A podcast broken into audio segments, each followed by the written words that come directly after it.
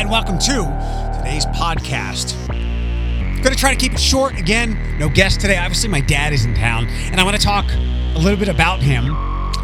And I'm going to, there's an arrogant thought in my head, but I have a really important reasoning behind it, which will take away the arrogance. Just sit tight. Uh, first up, I'll keep it very general, as I will. You know what? Let me give you a Black, pa- Black Panther stuff real fast. Uh, I get to tell you about my feelings uh, about spoilers. You know, we do this whenever there's a big release. Um, I've got to put this statement out again. Um, I'm going tonight. Uh, afterwards or tomorrow morning, I will be very, uh, very general. Like, uh, like, love, dislike, little disappointed. Maybe offer some vague. Hey, you should watch out for this, and that's it. By Sunday, I will be a little more forthcoming.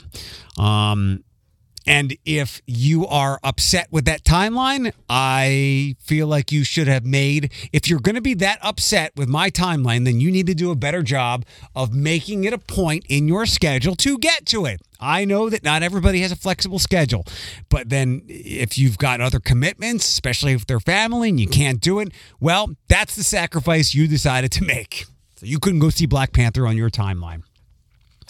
Um, and then by by Sunday into Monday, and then it's it's spoiler stuff. It, it's spoiler stuff at that point. Um, at that point, like seventy two hours into the release or more of the movie.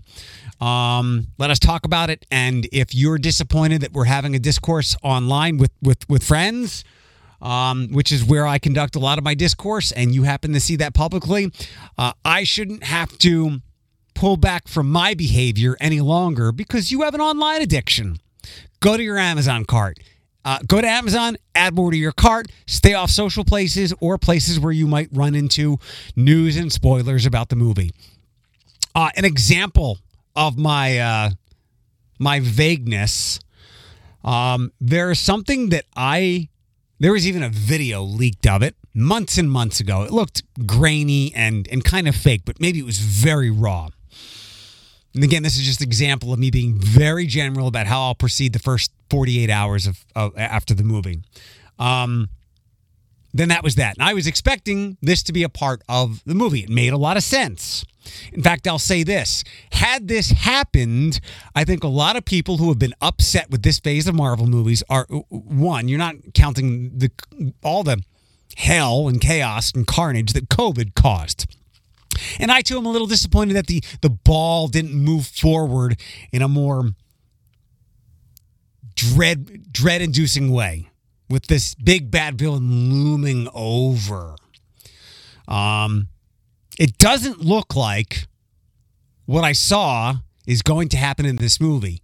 Um people involved in the movie meant, uh, brought it up, shot it down, but remember what happened with the Spider-Man movie, and everybody was included in that. Lied, lied, lied. I actually texted somebody during Spider-Man. I was the last row at the movie, and I texted my friend, and I said, "They're all liars."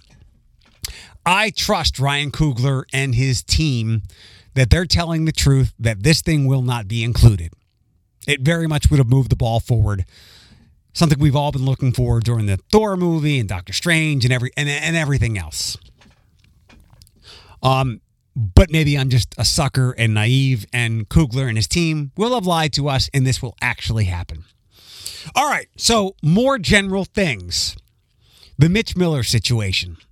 Uh, Isaiah released a statement, a very heartfelt statement with very vivid, painful detail about what uh, he has been subjected to. And he's not feeling great.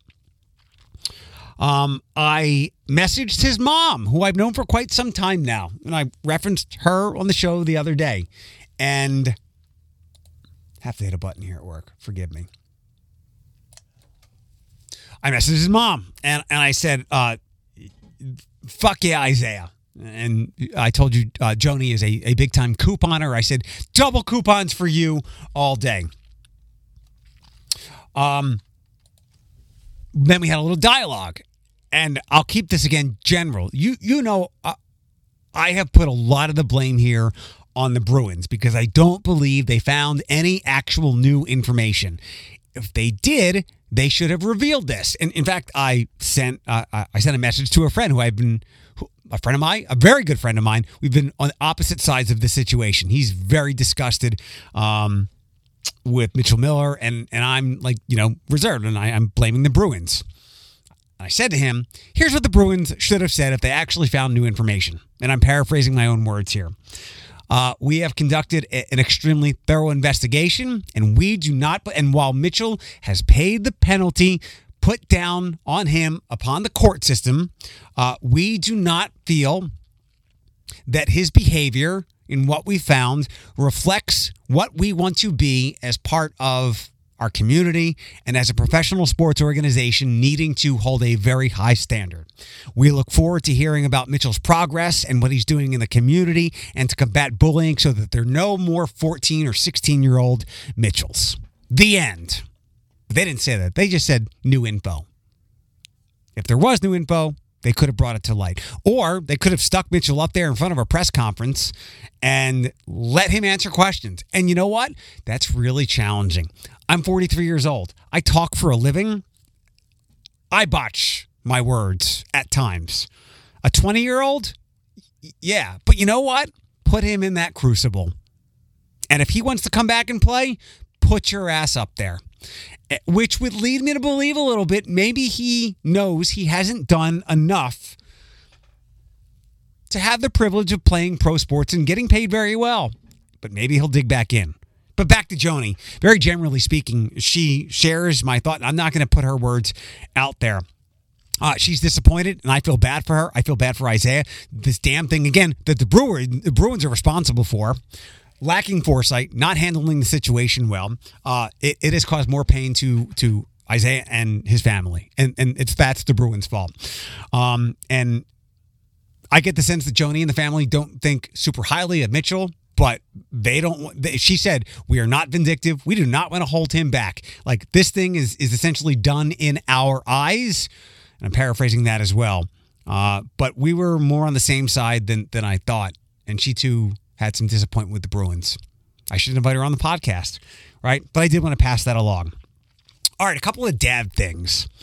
Um, you know, I talk about my dad a, a, a lot, a lot, a lot, a lot. Um, I think you can glean from that. We are quite similar, especially the way we look. People think we look a lot alike. He has more hair than I do. I definitely have his nose, and I envision what his body is now is what I will look like at his age. I told you yesterday about the uneasiness that I have when he visits. Um, yeah, it's it's still there. But I noticed this as well. Uh, I woke up at six and I go out to get coffee. And I came back an hour later and I, I said, Dad, I'll, I'm going to go get coffee and then I'll come back and go to the gym. And he said, Which Panera did you go to in Detroit? What? Oh, he was wondering why I didn't come back. I, I said, I sit and read and catch up and get prepped for the day. He was like, okay. And then it hit me that um, there is one thing that my dad and I are completely opposite on. He doesn't drink coffee at all. Eh, he'll drink alcohol every now and then, but he does not drink coffee. I've never seen him drink coffee at all. So I and I told you before, I get that from my mom. I when I was a kid, my mom was across the kitchen table. I'd see her smoking a cigarette and drinking black coffee. And you know, when you're a kid, you're impressionable. I, it's like I want to be like my mom. So I always drank black, and I still do drink drink black coffee. My dad, nothing. His caffeine is soda. In fact, you know, again, showing how dissimilar we are. Yesterday, when I was grabbing him some things to, to have at the house, I got him a Coke and a Pepsi. Not Coke Zero, not uh, Diet Pepsi, just regular stuff, which I don't drink. I don't have like the full calorie sodas. Do you know how much garbage is in that Coke Zero? You might as well just drink the regular. I, stop. Uh, my dad today he said, I'm going to grab the Coke and take it um, home with me tomorrow on the ride. I said, take the damn Pepsi too. You don't drink it? Nope. My dad and I could not be more opposite and dissimilar when it comes to our preferences for caffeine. The other thing, um, this if I just tell, I'm gonna, I'm gonna say the line, the thought, and then I'm gonna explain it. Um, if you're listening to this, you give me far more latitude than if I were to say this on the air. And I get maybe I'll do this on the air tomorrow. Sometimes I practice things here and then bring it on the air, and then vice versa. When I was at the walleye game the other day, and I like running errands with my dad. Today we went to. Uh, I'm not like just dangling myself out there.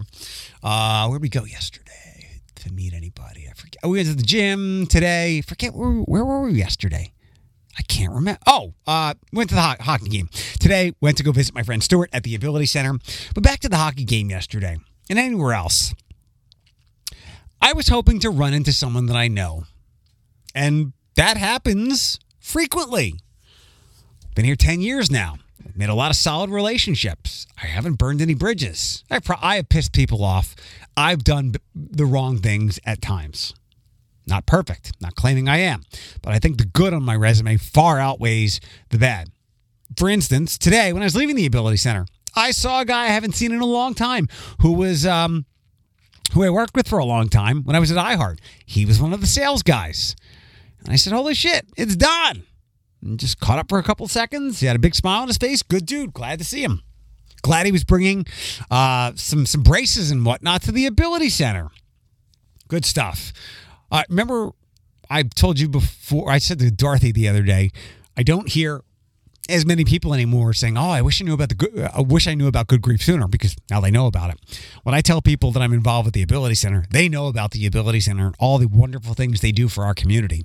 So that makes me happy. But I was in, when I was at the hockey game the other day, I wanted to run into somebody that I knew, and I wanted my dad to see that. Eric, that isn't that is a large amount of hubris. You think you just go anywhere and people will know who you are because you're a radio personality? Do you know that your industry is dying and that fewer and fewer people every day listen to what you do? Yeah, I know. I know. That's why it's important to be vibrant on social. Here's my reasoning for that. What did my dad and my and this has happened before. I wanted my dad to see to give him some visual evidence and he's got plenty of anecdotal stuff and other things like today he was happy with seeing my relationship with Stuart at the Ability Center. But I I worked there. But I wanted to to see a stranger or someone else um, recognize me so that he could see the positive impact I have made here on people and in our community. Because that would make him really, really proud. If there's one thing that my dad and I don't do, it's have deep, visceral discussions like that. When we do have them, it's about me being sideways mentally. Uh, it's never about stuff like that. I have been considering asking my dad recently Dad, are you proud of me and what what makes you proud we don't get emotional like that. I i, I don't need to hear that. Thought just went through my head. I know he's proud of me.